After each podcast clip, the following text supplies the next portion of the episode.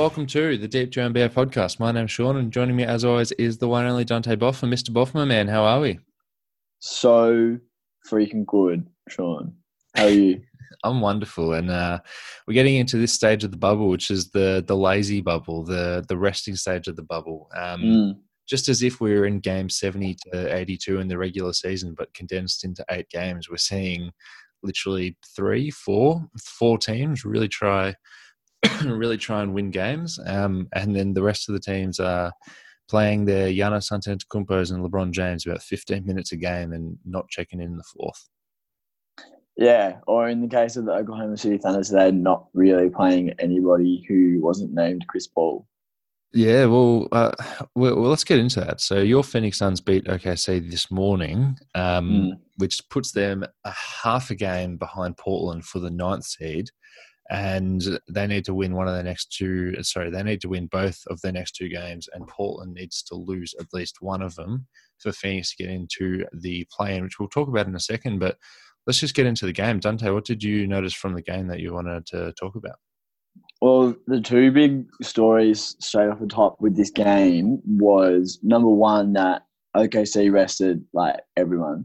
Mm-hmm. They didn't play SGA, Schroeder, Adams, or Gallo. So that's they played. You know, Paul was the only like regular playing big minutes. So that was the first big one, and then the second big one was that, I don't know if you saw this, but DeAndre Ayton missed his COVID test check-in. Yeah, I did. And had to like rebook his COVID test for like a later time slot, and doing that meant that he like he couldn't get his test results back before the start of the game, so he had to start like on the bench, like in quarantine, before he could play. So he sat out the whole first quarter and ended up only playing like 15 minutes.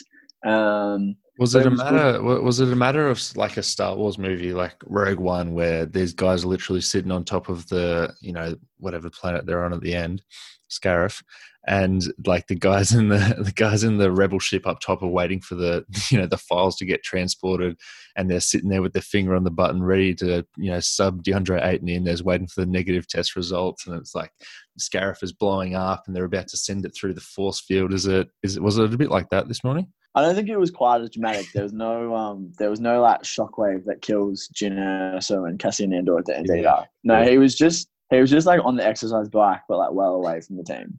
And I think a large part of it, like he could have come in and played. Like if he rested the first quarter, he could have come in and played 30 minutes, but he came in and played 15 because I think Monty Williams was like, "Are you fucking serious? What?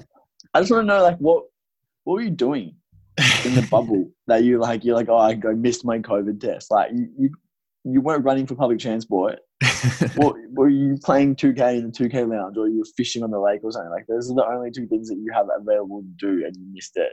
Yeah. Anyway, it ended up being a bit of a blowout, 27 points in the end, and that brings Phoenix to 6-0. And you know, now, like you mentioned at the top, we are in that stage of the bubble where everybody's resting pretty much everybody. But the Suns did get a couple of good wins early on in this streak against good teams who were playing their players. So we got the Mavs, the Clippers, and the Pacers were all playing pretty much full strength squads when we went through them. So it's good to see that we're in position to, you know, if we win out, you know, maybe make it into the play-in, which I think Kevin Pelton from ESPN was saying that there's a less than 1% chance of Phoenix even finishing. I think it was 10th. So yeah, they came in 13th, and for us to be sitting half a game back of 9th and the play-in is a pretty good result, regardless of what happens. You know, I think we can. It's possible that we can win out, but obviously we're relying on Portland to drop one of those games as well. Yeah, so the Phoenix's next 2 games are against Philly and Dallas, and you know, not sure if Joel Embiid is going to play in that game, but Ben Simmons definitely isn't playing, which we're going to touch on later. And Portland have got Dallas, then Brooklyn. So that Brooklyn game, considering that the East is already set, and we know at least the seeding as well with the 1-8 and the 7-2, it's pretty – look, it's all in Dallas pretty much. It's all in Dallas to beat Portland in this first game, because obviously I'm going for the team that you go for. I feel bad that the whole time we've been recording the podcast, I've been going for Golden State and you've been going for Phoenix. But yeah, you made your bed, now you got to sleep in it. So Portland against Dallas, and Dallas rested Luka and the Zinger today in a win against Utah. So look, I don't know what's going to happen, but Dallas has got no obligation to play their best players just because they like the fun story of Phoenix going 8-0, but it could even be a funnier story of Phoenix going 8-0 and still missing the playoffs, which is something that when we spoke to Gina Mazzell a couple of episodes ago, she said, look, you know, there is a chance, but we can literally sweep it and still miss. But look, I'll be going for you, but I really hope that we see, you know, all these teams play at full strength, and it's not a case of Dallas resting and it's like, oh, Dallas rested, Portland get in, and it's just easy come, easy go. I think that Dallas will rest the last two. I don't think that they'll just like sit Luka and KP, but it could be like we see them for like maybe 10 or 12 minutes, because I'm pretty sure that they're locked into that 7 spot. So. There's no real incentive for them to play anybody. And the issue is that obviously like Portland's in this position the whole year. Like Portland is in this position now where they're like scrapping for the 9 seed, because the whole year they've pretty much been ravaged by injuries. And now they're close to fully healthy, still gelling, but they've got Collins and Nurkic back. And so this is like the majority of the team that made a deep postseason run. So I don't feel great about the possibility of them like playing like the Dallas backups and then the Brooklyn backups. Well, the backups. Yeah. The Chris Chiozza, which did you hear that Chauncey Billups referred to him as Chris Chiozza the other day? I don't know if it's mildly racist or if something should be sharing. Was it on purpose, or did you just mess it up? I didn't hear the clip. I just read the headline and thought, I don't need to listen to that. So either way, it's A, not a good joke, and B, if you did mess it up, come on, man, be better. Yeah, Chris Trees. Yeah, Dante, I want to ask you 2 things about this, what we've learned from the Phoenix bubble. First one is, what are your thoughts on...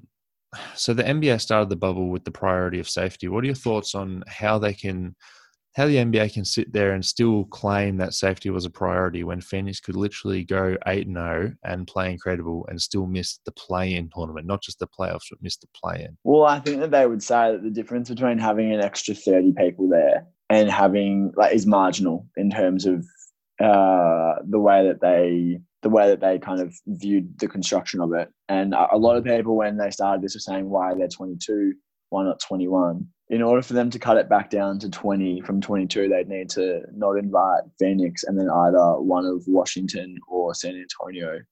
And it's not a great look to not invite anyone from the East without going to like a conference-less format.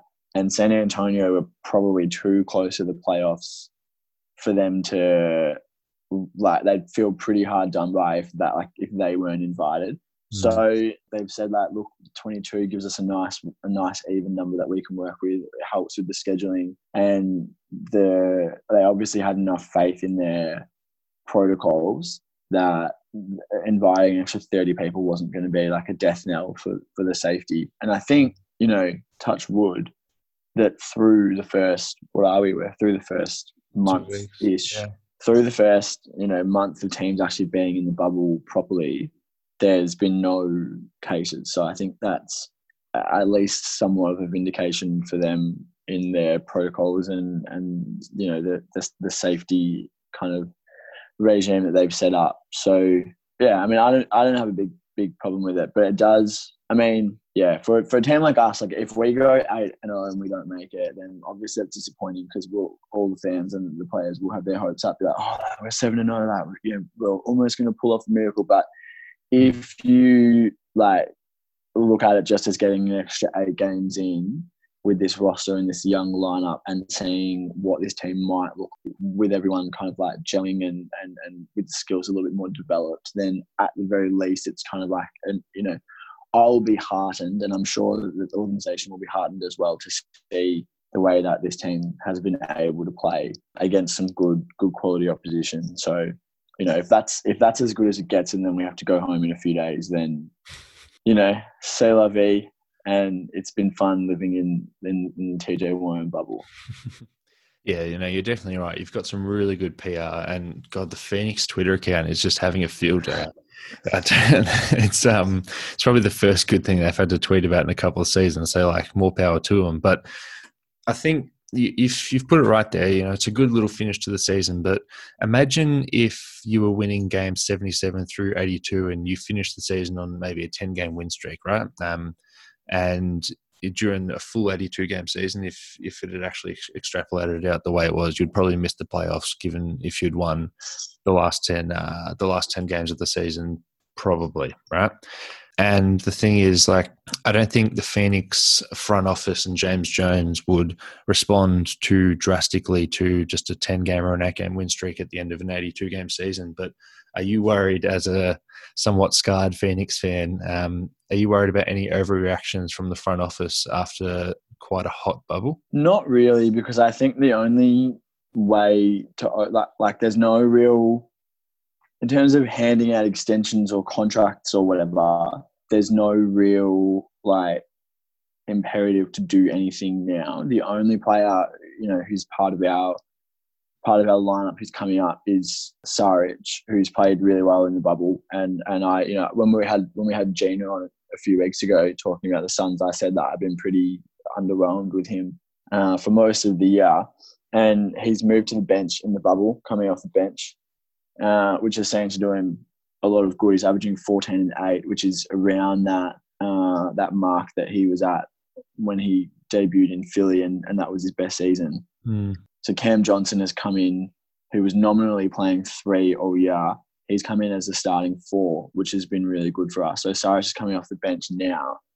And I don't think that he's really a risk to have a good bubble and then, like, we overpay him because it's like, well, he's coming off the bench now. So It's not like he's still starting and he's putting up 14-8 and we're like, oh, my God, like, this guy could be worth 15 million a year. I think, yeah, you know, given that he's kind of he's playing better in a smaller role, that will kind of, like, settle his market, at least for us. And then everybody else is kind of, like, set. Everybody else is, like, either a young player who we've got on a rookie deal or a long-term deal, like Oubre, Rubio, Booker, are all signed for the next 2 years at least. And then someone like Campaign, who's come into the team at the start of the bubble and played really well, I mean, like, we'll probably bring him in, like, in on the roster next season, but not at huge money. Like, he's, you know, showed that he can give us capable backup minutes, which is probably worth, like, you know, like a guaranteed, you know, like a guaranteed $2 million contract next year.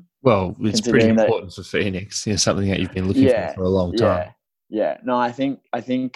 Yeah. So I think in terms of like a hot hand overpay, there's no real risk of, like, James Jones and the front office doing anything rash. But the thing that I'm kind of worried about is, like, will they overestimate the, like, strength of this lineup and then just sit on it and not look to make any additions? And yeah, I mean, that's what I'll be worried about.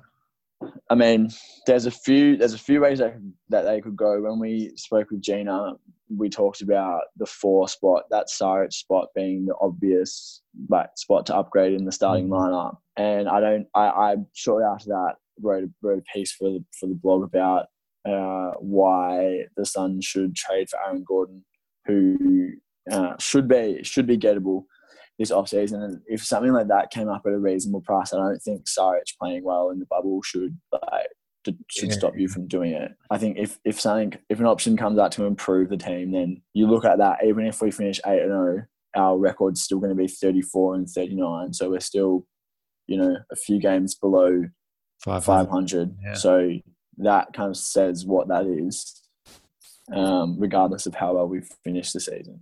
Yeah, look, that's something I would be worried about if you guys are just going to be complacent. Not that that's a bad thing, because I think you've got a good core and a good team to grow with for the coming seasons. But whether that core that you're going to grow with is a championship core, or whether it's a 50-win core for 5 years, are you going to be the Al Horford Hawks, or are you going to be the Trae Young Hawks? You know, which arguably might have a higher ceiling. So we'll have to find out. But I think, good returns. Good to see a smile on your face, Dante. Thank you, Sean.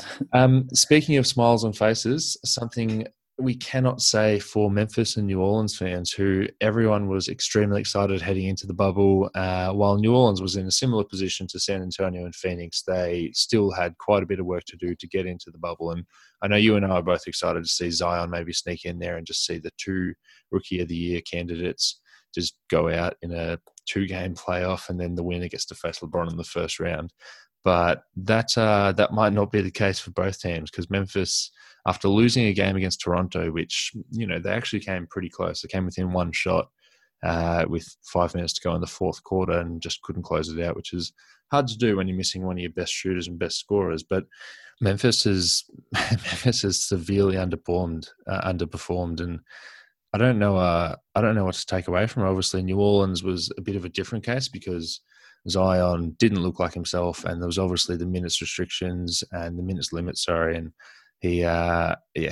it's been a bit of a shit show. I'm not going to lie. This is quite disappointing, and something we may as well just talk about it now. Something that came out yesterday from Adrian Wojnarowski of ESPN, which was a report that said the New Orleans Pelicans will consider hiring Tyronn Lue or Jason Kidd if Alvin Gentry isn't retained. And look, I think whether smoke there's fire, and whether this is overreacting, just like what we talked about with Phoenix, but if the Pelicans are thinking of moving on from the head coach because they underperformed in an 8-game small sample size and 6 games so far, I think that is very much overreactionary, and you don't want to see anything conclusive drawn from these 8 games. But Dante, what do you think about the future of New Orleans now that they're officially eliminated from the playoffs? I think there's obviously a lot to be optimistic about, and you'd feel pretty comfortable just running this team back, considering that, you know, Brandon Ingram's up for most improved. Zion is going to, you know, if he had played the full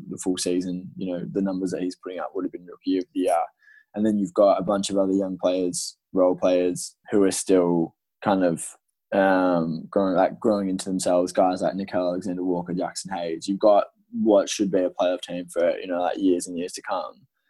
But I think the issue that I have with that report coming from Woj is, and I know I'll preface it by saying Alvin Gentry doesn't have like a consistent track record of success. Like when he was coaching Phoenix was good, but not great.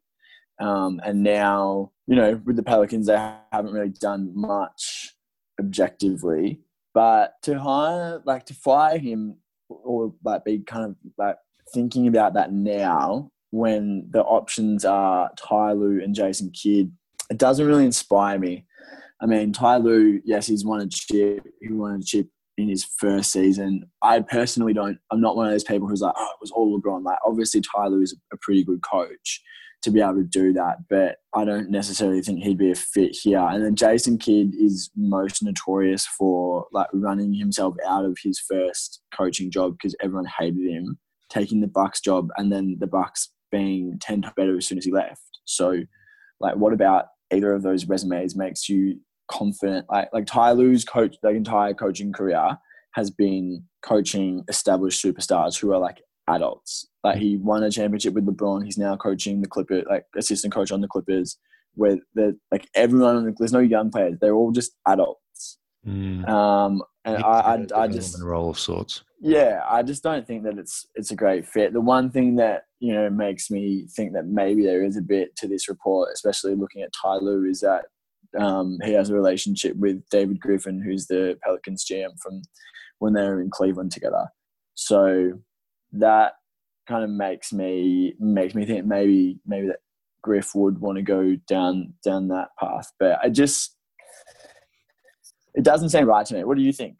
Oh, obviously you don't want to overreact from such a small sample and such a weird sample that, you know, it really doesn't mean anything. But I think David Griffin has said in the past that he understands that when a new front office or a new regime comes into a team, there's most likely going to be a coach left over from the old regime, and that coach is usually fired because that wasn't the guy. That wasn't the guy they brought in to complete their vision. But like Griffin was really, really positive with Alvin Gentry when he first came in. He really backed his guy. And I think there was an interview during Summer League where he acknowledged that this isn't his guy. And traditionally, you know, the new GM would bring in the new coach, but he doesn't see a need for that. But look, by him acknowledging that, he does acknowledge that the coach can be a scapegoat, and there already is this proven track record of GMs coming in, not liking the coach, maybe giving it a go for a year or two, and then just giving him the flick. We could be seeing this again. We could be seeing David Griffin using pretty much essentially an asset or a move in his back pocket where he says, look, it's not working. Instead of getting the pressure off me, let's throw it onto the coach, and then he gets to get out of jail free card, which is not the most positive thing in the world, but it's something that he could do, and he gets to keep his job for, you know, another year, another couple of years. But like you're saying, there's no star assistant coming up through the ranks. We've just seen New York interview every single assistant on the planet, and you know, no one's saying that there's next Mike Budenholzer or the next Steve Kerr coming up, and obviously we don't know until we actually see him. But you know, there's no big name out there that is really going to be better than Alvin Gentry. And I think having a guy like Gentry, who is fast, fun, exciting, you want that with your Zion Williamson and your Lonzo Ball team. And look, they haven't been bad. They've just been injured, and it's hard to evaluate a team when your guys aren't playing. But one last thing I want to say on New Orleans is that I was watching that Spurs game that they lost, and Zion, the start of the fourth quarter, about a couple of minutes in, scored 6 straight points, and that was really cool. And it was capped off by this sort of, he was dribbling in, he went for a post up, and then as soon as he put his back to the ring, he span around and then just curved wide open to a lane and dunked the ball. And it was, you know, just beautiful to see. And then he got subbed out because Alvin Gentry had to meet the minutes limit, subbed him out, and then he was saving a couple of minutes for the end of the quarter. And Zion went over. Jeff Van Gundy is just, you know, parading him with fat jokes. Still don't know why he keeps doing it. And as Zion sat down, like, he grabbed his water bottle and his towel and he just piffed it on the ground. Like, he threw it really hard on the ground. And I was like, that's really weird. Like, you know, he just scored 6 points. The team just went on like a 6-2 run. The team coming back, and he's throwing the thing on the ground. The only thing I could see that being is that he's pissed off that he had to get subbed out. But if you're that pissed off that you're getting subbed out, like, surely he knows that he's getting subbed out as a sort of, you know, body conservation. They've just retaught him how to run and do all those things. So, like, if he's that pissed off, and we all sort of understand the situation there, I don't want to get into conjecture, but I'm just about to. Is this signs that Zion is unhappy with the team and unhappy with the sort of minutes load they're giving him? Because he is copying a lot of crap on Twitter. If you're seeing all the Memphis fans in my feed anyway, throwing out all these, you know, fake rookie of the year jokes and Zion fat jokes and learning how to rerun. So do you reckon this is affecting him? And maybe, God, this is so hot takey, but maybe deteriorating the long term relationship. Well, I think I'd put my fucking house on it that he's unhappy with the minutes restriction, given the fact that he's, you know, like the caliber of player that he is, and obviously the caliber of competitor. So I think, yeah, obviously he wants to play more, but I don't think that, yeah, I wouldn't read into that, the bottle slam too much. I think that probably is just a product of the heat of the game and it being an important game, and him, you know, having a lot of pent up energy. He rested the game before that game, so he's like, I would imagine, yeah, got like, he's kind of like ready to go. And the fact that they can't or won't put him in is, you know, obviously frustrating. So I think the comparison would be the Embiid situation from Philly a couple of years ago when he was recovering from foot and back issues his first 2 seasons. They just said, you're playing 20 minutes a game and we're resting you on back-to-backs, and like, that's it. That's it. And if you're mad about it, don't care. If it's a close game and you've got 30 points in 18 minutes, don't care. Like, we will lose the game and you will sit, because once you get it right, once you like make sure that there's nothing, nothing wrong with you and that you're good to go, that's when it's like, all right, well, you play 35 minutes a game now and we make the playoffs, because, you know, like his numbers are crazy. So when they can leverage him for 35 minutes at a time, like, who knows what he's going to be able to do statistically, but also in terms of like dragging this team to the playoffs. So I think there's probably a shared sense of frustration between him, the medical staff, and the coaching staff that they can't play him more, that they won't let him play more. But I imagine if in this game they lose the game and they're eliminated, Imagine if he plays like 5 minutes more, and then it's Derrick Rose in the first round of the 2011 playoffs again, and it's like, well, why was he out there? Yeah, why was he out there? And now you set him back. You set your franchise back. You know, by God knows how long. I mean, coaching like Alvin Gentry, that would probably be, you know, like devastating for him. David Griffin, I think he's got a lot of credit, a lot of cachet in the league. And I don't think he's been there long enough that anyone's going to put any blame on him. But, like, well, if Zion's injured and he's out for 6 months, that could be half of the next season, you know? Mm. So, anyway, I think long story short, actually long story long, because that was a bit of a ramble, don't read into the drink bottle. Okay. All right, well, that's pretty much all we're going to talk about the bubble, I believe, because everyone else is pretty much resting. So the playoffs start 6 days from now. So that means we've got around 5-6 days of resting basketball outside of, you know, obviously that 8 seed play-in, which those teams are hopefully going to be trying hard. But should we just move on to a little bit of news? Yeah, let's hit it. So the first bit, which I am very excited to see your opinion on, which is Golden State Warriors forward center Draymond Green has been fined $50,000 for, quote, tampering when he joined Inside the NBA, talking about Devin Booker needing to get out of Phoenix. This comes from Chris Haynes of Yahoo Sports. Dante, was this actually tampering? No, I don't think it was actually tampering. But at the same time, Draymond Green, get Devin Booker's name out of your mouth. I don't want to hear anything starting with D coming out of Draymond Green's mouth. No, I don't think it actually was tampering. But by the same token, the NBA is going to cast a very wide net on this, and it's $50,000. Like it's like nothing, you know. Mm. Nothing for him. We should add the caveat. Yeah, nothing for him. I mean, but I mean, like, if you look at the comparison, it's probably like the equivalent of like $25. Yeah. But look, I think the term tampering, they're talking about any player, talking about any player under contract, talking to another team or talking about another team. And obviously this is on Inside the NBA. This is very, you know, out there and very, very big. But look, I agree with you. I don't think it's tampering, even though he did say something along the lines of, you need to get out of there, Devin Booker.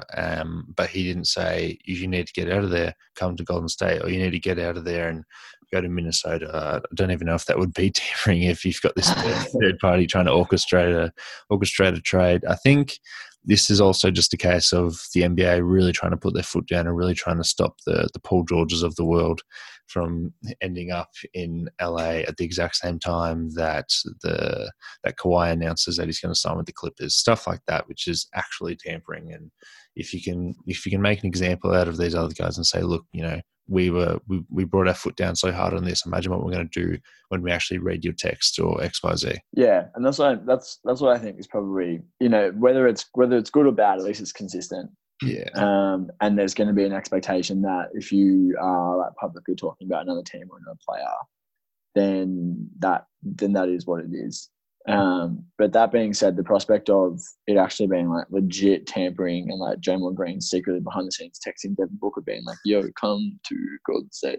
Yeah. That, if that happened, like we'd have to stop the pod. Like I wouldn't be able to look you in the face as a Golden State fan with Devin Booker on your team. It's well, like we'd trade him for like Kevin Looney and like a protected first round pick or something. Andrew Wiggins.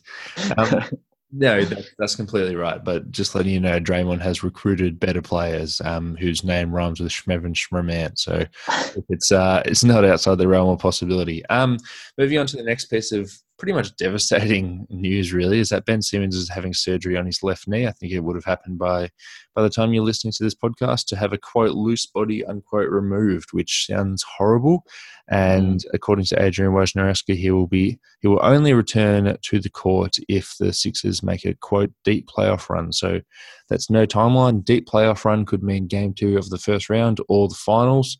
I think the fact that they've said deep playoff run means they're not being very optimistic. They would have said the early or the first round if it was actually that early. And loose body doesn't sound very fun, and surgery on a knee also doesn't sound very fun. So this Sixers team is getting very depleted. I was actually watching the next game, which against Portland, because I was obviously watching to go for Phoenix and I wanted to see Portland lose. And also, I was interested to see what Joel Embiid's going to do without Ben Simmons, because that's been something we've been talking about for, 2 years now.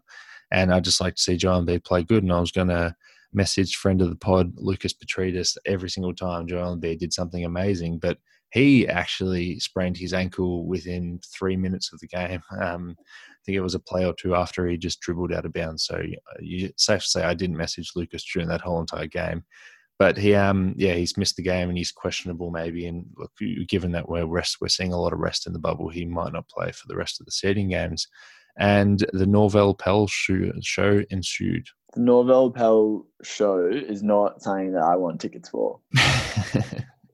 Look, he's a good player, and I like these guys on two-way contracts that are getting good minutes. But yeah, look, I'm not tuning in for it either, which is a real shame, because the whole story with Philly has been that there's such this unknown and question mark. But now if Joel Embiid's not 100%, or even if he does play and there's no Ben Simmons, they're clearly not at 100%. And this might just be first-round playoff fodder, and could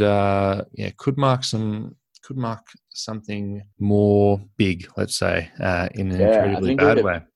I think it very well could. And just following up on top of that, something big that could be happening is something that we posted, and I forgot to write in our notes, Dante, posted on the Deep 2 Instagram page, which is that the Cleveland Cavaliers are showing heavy interest in Ben Simmons and believe that they have a, quote, enticing package, unquote, for the Sixers if he becomes available for trade. This is from Chris Fedor of Cleveland.com. And I don't know how enticing the package is and whether it's enticing than maybe 5 other potential packages out there. But look, again, I think it's a little bit like Alvin Gentry, where there's smoke, there's fire. And if we're seeing a team start to lay the seeds of potentially getting a Ben Simmons trade, especially if he's going to miss the rest of the bubble, and there's going to be more question marks, and we're going to have a whole off-season talking about whether Joel Embiid and Ben Simmons can do it. I don't know, man. That's it's not fun for Philly. I think the big thing will be someone they haven't mentioned yet, which is Brett Brown. I think Brett Brown will lose his job. Well, a bit like the scapegoat that I mentioned with Gentry before, isn't it? Yeah. I mean, they're going to go in the first round and probably play the Celtics if they finish 6th. So, maybe Embiid will be able to do work against the Celtics, kind of smaller bigs. But they're not going to win a series. Yeah, you're not going to win a series. And, yeah, I don't know. And this was supposed to be the year that they kind of put it all together and proved that they could, consolidate like a 50-win season with a deep playoff run. Yeah. And they've been unconvincing all season, so it's not like both their stars have got hurt. And if they lose in the first round, then it's like unfair on Brett Brown. Like, he's had literally the whole season to be judged on. They've been inconsistent before the restart, before the hiatus. They've been inconsistent since the restart. Mm. And yeah, like you mentioned, I think it's going to cost Brett Brown his job, and an incoming coach is going to have to seriously look at whether he thinks Embiid and Simmons together is a viable duo to build your team around. And if not, then everyone's talking about it being Simmons being the one that you let go of and trade out. And obviously he'd have tremendous trade value around the league, being so young and on a cost controlled contract. And but yeah, I think Cleveland may be overestimating the level of enticement that Darius Garland has. Yeah, Darius Garland has. Yeah, look, it's not good. Obviously, we're both Australian and we both want to see Ben Simmons do great things, and he's been in a situation which hasn't exactly enabled him to flourish until Joel Embiid sits out for a month or two. So I think, yeah, it's not going to be good, and we're going to go through another couple of months of seeing all these mock trades, whether pretty much everyone in the whole entire roster gets mocked everywhere around the league. And it's just yeah, a bit of a shame to see. I love using the analogy that Sam Hinkie went to the shops. He bought a box of Lego, like the Death Star in Lego. He took it home, and then someone said, "Hey, you can't actually play with that. I'm going to assemble the Death Star. I'm going to assemble the team." This dude came in, tried to assemble it. Really weird stuff happened. He got fired. Then Elton Brand's come in. He's trying to put it together, but they just don't know how to put it together, and it hasn't ended up as a Death Star. That's two Star Wars references. We're doing pretty good. Maybe we can make it a hat trick before the end of the show. Well, we've got one more piece of news. So, Dante, if you can squeeze Star Wars into this, I will, I'll buy you a picnic. But from Adrian Wojnarowski of ESPN, the NBA is beginning to not prioritise the 2021 Olympics in favour of having a full 2020-2021 season with fans. And this has implications after America lost the World Cup and the FIBA World Cup, and a lot of players, Steph Curry included, said, look, we need to put a better team together. We need to win the next international competition, which is the Olympics. If the season's going to go on during that, then that probably limits these guys from leaving their teams, unless they do an NHL-style thing where they take a month hiatus during the season to compete in the Winter Olympics. We don't know, because this is, as everyone's favourite phrase to say, this last 6 months has been, these are unprecedented times, and we just don't know what's going to happen. Buzzword. Not much more to add to that, is there? No. I mean, yeah, I think it's obviously just an example of, during these unprecedented times, everyone kind of like looking after the ones that are closest to them, in terms of, looking inwards and kind of like saying, well, we've got to worry about ourselves first, and we can't really worry about, an international tournament, worry about the Olympics at the expense of potentially hundreds of millions more money when they've already lost so much. So I think, not surprising. And yeah, when push comes to shove, I think all of the players will probably just be grateful to be back in arenas with fans, and they won't actually worry too much. The exception might be some of the older guys who are like, oh, I want to play one more Olympics, and they might not have another 4 years in them, which could be someone like Steph Curry, could be someone like Kevin Durant. Awesome. Before we go, Sean, I just have something I want to get off my chest. Yeah. I just want to talk about someone from the Thunder who I was really impressed with today. It's like the third time I've ever watched him play, but Darius Bazley from the Thunder just tore it up today. He put out 22 and 12, shot 50% from three, 50% from the field. He was that guy, if you remember, who one of the first guys to skip college and just went and trained at in the New Balance Academy. Yeah, at the academy for a year, and then got taken with one of those Thunder late round picks where they just take an athletic wing and they're like, all right, we'll just figure it out later. Yeah. The Hamidou Diallo pick, Roberson, just contributing to these absolute plethora of long wings they've got. But he's put up back-to-back 20-point games, Bazley. And he's all elbows and legs, but he's a willing three-point shooter, already. And he's got a really good pump-and-go game. Mm-hmm. And because he's so long, he can kind of finish quite easily. And so I think I'm going to be early on the train. I think Bazley could be a 20-point scorer. I think he could be a 20 and 10 kind of guy. For a couple of years in his career, because the physical body is there, and then the skill set as well. If you can simultaneously combine the skill set of a slasher who's catching and attacking off the dribble, and you've got a 38% catch and shoot rate that the D has to respect you, plus you're a good rebounder.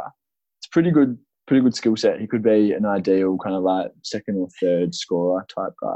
So is he going to be putting up 20 and 10 for the main Red Claws or the Raptors 905? Shut up, for sure. Let me have my under the radar prospect, please. No, you can have it. He can sit on your trophy cabinet right next to Bobby Portis, who we're still waiting on. You grossly misrepresented my interest in Bobby Portis. I'm pretty sure the quote that I gave in that episode where we talked about the New York Knicks, this is just proof that nothing good happens when we talk about the Knicks. I'm pretty sure all I said was Bobby Portis is not nothing. And somehow you've construed that into me having some fetishization of Bobby Portis's basketball skills. I think please, I've had enough. My guy. Yeah, look, I would rather I'd rather take Andre Roberson and the Utah Jazz as my like big buys throughout the season any day of the week than Darius Bazley and Bobby Portis. You would rather take the Utah Jazz with a championship? Yeah. Well, what's going to happen first? Darius Bazley puts up 20 and 10 for a season, or the Utah win a title? Well, let's think about that. So Darius Bazley's 20. I think, like, if he was going to put out 20 and 10, it would happen in the next 5 years, right? 7. So, I mean, like, who are the blokes who average 14 points up till 25, and then by 27 they just like lining it up? It doesn't happen. You know? Gordon Hayward. No, I mean those guys came into the like Gordon Hayward, whatever. But Jimmy Butler came into the league as like a 22-year-old, so it doesn't count. Like, guys who came in as a one and done, which is what he did. Like, he's so young. Anyway, here's my case. He played pretty much every game for the Thunder this season, played 60 games. He played 20 minutes a game. So he's, as a rookie, they're giving him minutes. You know, like, name some other late round rookies that, you know, get played 20 minutes a game in their first season. Doesn't happen a lot. Like, usually these guys sit first. They're just playing him. And I watched him today and I think he's pretty good. So, anyway, that's my case. All right. Well, my case for Utah is if they don't win this year or next year, they have 3-4 years to retool around Donovan Mitchell, and maybe that's something. Yeah. But then, I mean, you know, taking Utah off the field, at least with Bazley, there's a chance that What happens if they blow this up and all they do is they trade everyone and they keep SGA and Bazley, and then that's like the dynamic duo. Fuck, no love for Luka and Dort. Doesn't get on your on your future OKC roster. No, I'm not a big Dort man. All right, well, I think Dort man is a good closing to the podcast. So Dante, thanks for chatting, and we will talk in the future. Peace.